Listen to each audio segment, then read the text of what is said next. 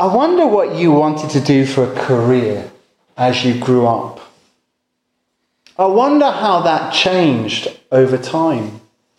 I wonder what age you were when you made your final decision as to what to do. And I wonder if you realise now that in no way did you make that decision all on your own. It was not just your decision, but that you were influenced by 101 different inputs from family and friends, society and the media. Let me give you an example from my own journey. When I was a child, the first job I wanted to do was to be a vet. Why? Because my family went for long walks in the countryside where my parents would point out birds of prey and deer tracks in the mud, giving me a love for animals. My favourite day out was a trip to the zoo. Family TV time was spent watching the latest David Attenborough documentary on sharks or rhinos or some unexplored cave in South America. Due to all these things, I wanted to be a vet, a zoo vet, face to face with lions and bears and gorillas.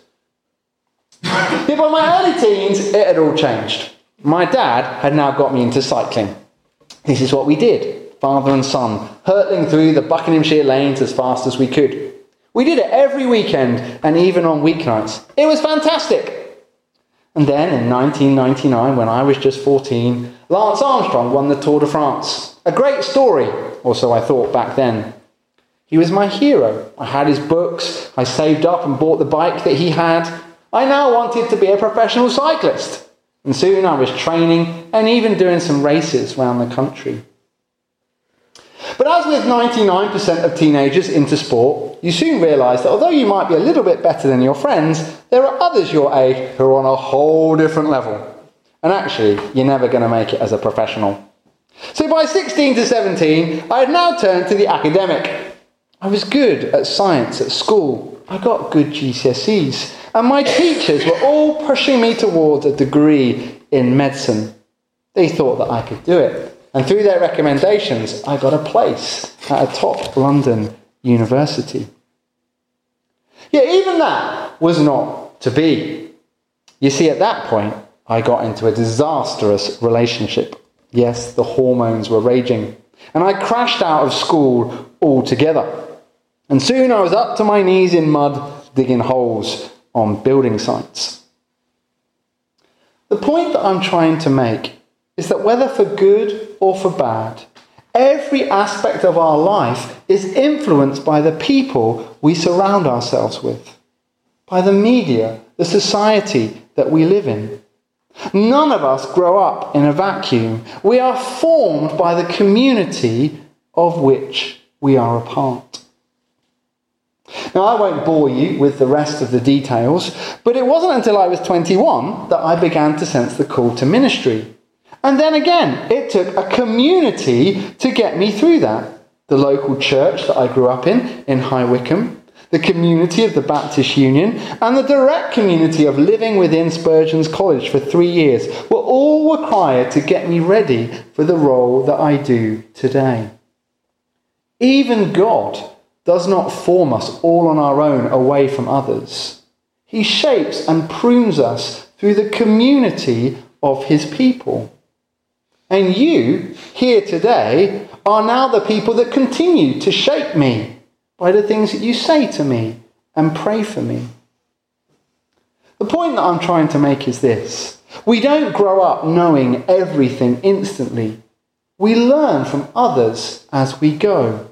We watch what the people are doing around us, and then we practice to gain experience. The passage that we have just read in Luke leaves us in no doubt that Jesus went through a very similar process. Jesus was not propelled directly from amazing birth to amazing adulthood. He went via the normal route of infancy, childhood, adolescence. And that is a distinctly messy journey. Think for a moment what life is like for a child under 5. They're all learning what it is to be a human, and it's a dirty and painful process. as they learn to eat. Food goes everywhere and it's rubbed into the carpet, and you have to change their tops 3 times every day when they've missed their mouths. As they learn to walk, they fall over and bang their heads and scream the place down. As they learn to speak, some days they do really well, and others they struggle to get things across and they get frustrated and tired. Growing up is a messy, dirty, tiring business, and it can be really exasperating for all concerned. Well, this passage tells us that Jesus also grew up in a messy way. Why? Because he was human, truly human, in every way like us. What could be more human than having your foreskin removed? What could be more human than being cradled in an old man's arms? What could be more human than upsetting your parents by disappearing unannounced, and then when they find you, giving them a rather flippant answer? Jesus was truly human, and Luke is ruthlessly blunt about it. He doesn't leave us with the option of believing that somehow Jesus had a split personality, that one minute he was human and the next minute he was divine, depending on what the circumstances were. Neither are we allowed to believe that Jesus was human with divine attributes bolted on, as if even when he was a child, Jesus knew everything and could see everything and had the power to do anything. It just wasn't like that. Jesus had to learn to eat and to walk and to talk like the rest of us. And suddenly then the real mystery of the incarnation that we celebrate at Christmas hits us. The real majesty and sacrifice of what it is for God to become a human being and slip in beside us becomes apparent. Jesus was the one who, through his word, created all of the stars. But as a child, he knew nothing about physics. Jesus was the one whose word created every plant and flower. But if you'd said the word photosynthesis to him as a child, he wouldn't have had a clue what you meant. Jesus was Lord of all. But as a toddler, he'd have had no idea of that whatsoever. It's a fascinating question to ask. At what age did Jesus come to understand who he was, and what his life's work would entail? At what age did he give up his plans to be a carpenter like his dad and set out for a rough cross of wood complete with hammer and nails? We don't know exactly. I think I'm going to ask him when I see him. But he'd clearly come to some sort of understanding by the time he was 12. Because when he was in the temple, he was conscious of being in his Father's house. But even then, it was probably not a full understanding. He had that when he was 30, and he queued up on the bank of the Jordan, ready to get baptized. Only when he stepped down into that filthy river did he really take on his calling to remove all the dirt and the sin in the world. So for all these years, just like each one of us did, Jesus was growing in self-awareness. The question then is how? How did he come to the point of understanding his very human and yet very divine calling? Well, the answer is in this passage. And astonishingly, it's the same answer as we began thinking about. Jesus came to know who he was by growing up within a very human community. Jesus grew up and was influenced by the Jewish world in which he lived. It's important that we see that Jesus did not just come into the world from the outside, as it were, but from the inside. He came from inside God's covenant people, Israel. He came from within the family of God. And it was within that family that Jesus learned his true identity and vocation. Twice in this passage, verses 40 and 52, Luke starkly writes that Jesus grew in wisdom. We need to see what it was about the people around him that led to that growth. The first thing to notice is that Jesus was brought up by obedient parents. Now, I'm well aware that some people here did not have the blessing of this experience. And some people here may not even know who their parents were. So although I think we'd all want to say that good parents are a really great blessing when we're growing up, the important word to latch onto here is obedient. Jesus grew up watching the obedience of Mary and Joseph. The truth is, God's word always requires a human response, and Mary and Joseph were people who gave it. Jesus would have learnt this from them. Mary had obeyed God's word right from the beginning. Do you remember when the angel Gabriel met her and announced her pregnancy? What did she say? "I am the Lord's servant. May it be to me as you have said." A response of incredible obedience. And here in the first verse of our reading, verse 21, it becomes even more explicit.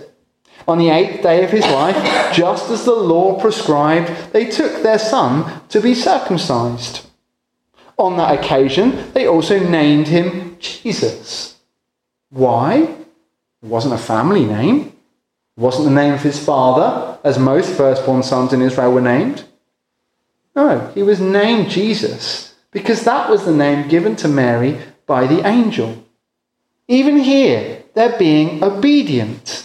Joseph was being obedient above and beyond any ambitious desire he had for his son to have his name after him. Then again, in verses 22 to 24, Mary and Joseph act in obedience, this time to the law. When Jesus was presented in the temple at 6 weeks old, two Jewish customs were fulfilled. The purification of new mothers, as prescribed by Leviticus 12, and the consecration of the firstborn, as prescribed by Exodus 13. Mary and Joseph continue to try and obey all that the law of God required. Now, why is obedience so important?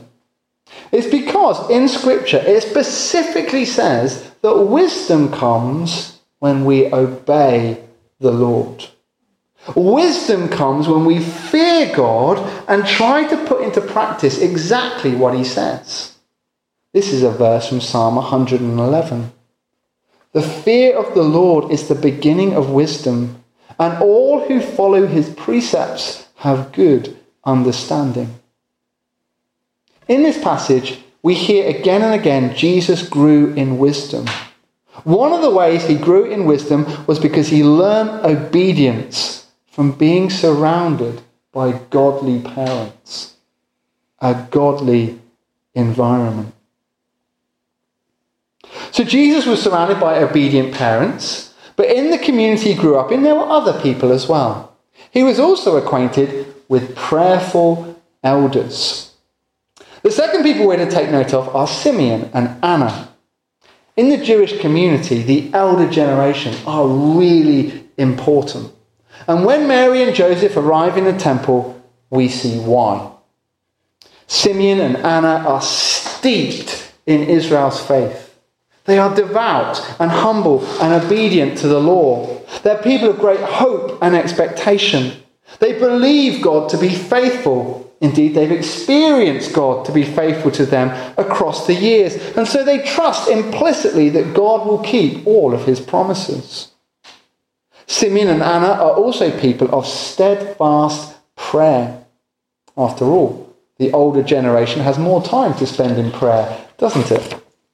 It says of Anna in verse 37 that now aged and widowed, she spent her every waking hour attending and worshipping in the temple, specifically fasting and praying. And this devout faithfulness, this commitment to prayer and seeking the presence of God had led Simeon and Anna towards the prophetic. God had spoken to them by the Holy Spirit about his Messiah, the one who redeemed all the people, and he promised them that they would see him. Consequently, when Jesus arrives in the temple at 6 weeks old, Simeon first and then Anna recognize who he is. It must have been very unexpected to them. They can't have been expecting a 6-week-old baby. But these two prayerful elders are so in tune with God and his Spirit, they know God's promise has been fulfilled. And so Simeon and Anna pronounced blessings and prophecies over his life. Prophecies that astonished and delighted, mystified and frightened his parents. Prophecies that were passed on to their son as Mary treasured them up, remembering not to forget a single word. So Jesus grew up surrounded by prayerful elders, people who could testify to him about his unique identity and destiny and divinity.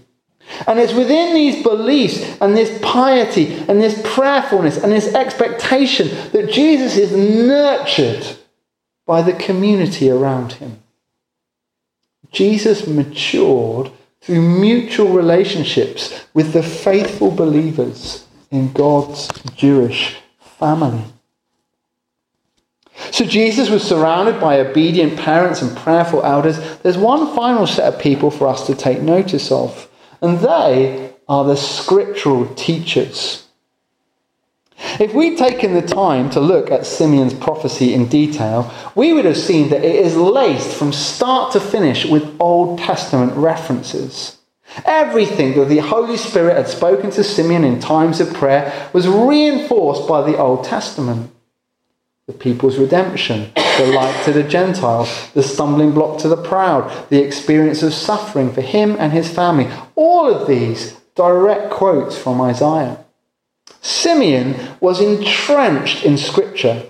And very quickly we can see that that passion for the Word of God rubs off onto the boy Jesus. After all, what was Jesus doing when he disappeared in Jerusalem 12 years later? He was in the temple, asking questions, trying to find out more about God's Word from the teachers who were set aside to tell it. So even though we know very little about the first 30 years of Jesus' life, we know that he spent them immersed in Scripture, poring over it, memorizing it, drinking it in, its promises and its prophecies for the future. How do we know this? Well, first of all, because this is what Jews do. They pass on the teaching to their children. But secondly, throughout his ministry, Jesus was constantly quoting it. When he was tempted by the devil in the desert, he quotes Scripture. When he stood in that Nazareth synagogue at the beginning of his ministry, he quoted Scripture. In the Sermon on the Mount, he quoted Scripture. In his conversations with the Pharisees, he quoted Scriptures. When he explained why he had to suffer and die, he quoted Scripture. He did it all the time. Right from a boy, Jesus had learned the Scriptures. And he'd learnt the vocation of Israel and how it was to bring light to the world and a blessing to the people and salvation. And when you add that to the prayers of the elders and the obedience of his parents, Jesus began to realise that he was the one through whom that vocation would be fulfilled. The calling of Israel was his calling exactly. And the passage ends with these incredible words. He went down to Nazareth with his parents and was obedient to them. And his mother treasured all these things in her heart. And Jesus grew in wisdom and stature and in favour with God and man. Now Jesus had come to this awareness aged 12, but the process was by no means complete.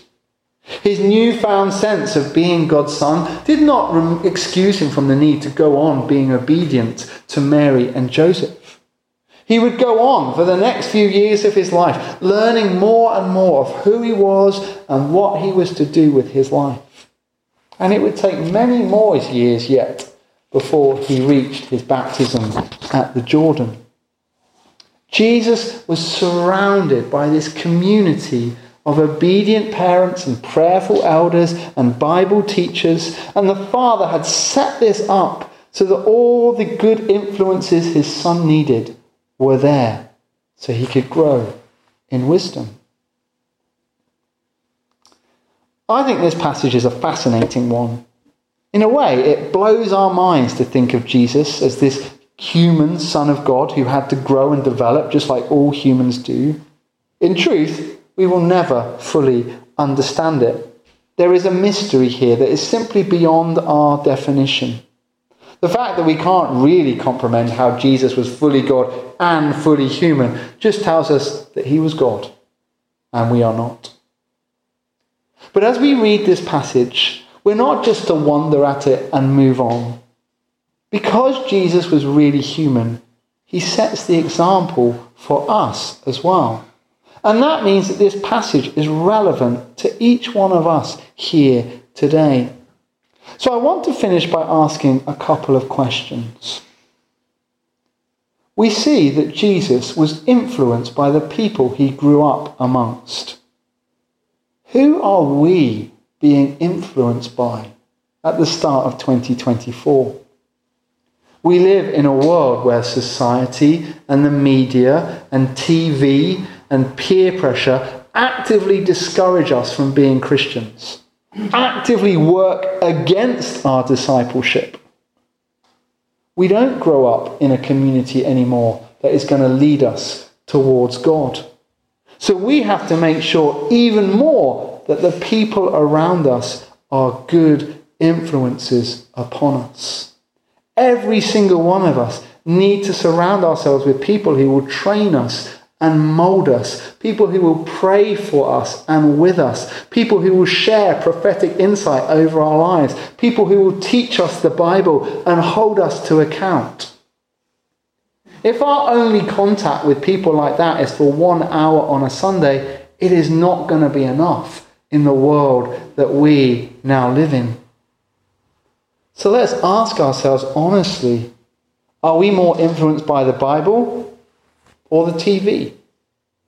Is it the life of Jesus that sets the agenda for our life, or society and its values? Do we listen more to the Spirit in prayer and the wise elders in the church, or our friends who we'd really like to fit in with? Who are we being influenced by at the start of this year? Who is it that is shaping us? Because one thing is for certain, none of us live in a vacuum. We are all being shaped by somebody. What can we do to make sure we're being influenced for Jesus this year, just like Jesus was influenced by good people as he was growing up?